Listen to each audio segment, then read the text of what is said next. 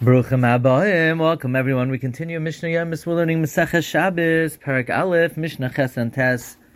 Beishamai Yomrim says, A noisnin oirois la'abdan, you cannot give hides to be tanned like kalim or clothing l'koives nachri to a Gentile launderer. The word nachri is also going on the tanner. You cannot give hides to a Gentile tanner, unless they're going to do their work before Shabbos begins, as mentioned numerous times. Beishamai says, one is obligated on shvisas kalim.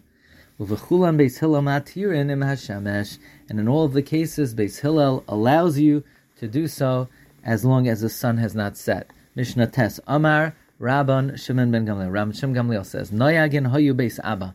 My father's house had the following custom to be machmer like Beishamai, shahayu noisnin klei lavan lakoives nachri, that they would give their white garments to a Gentile launderer, shloishiyamim kaidem Shabbos, three days before Shabbos, because white clothing take longer to launder. Veshavin elu va'elu. Both Beishamai and Beis agree that this is one type of activity you could begin before Shabbos, even if it will not be completed on Shabbos.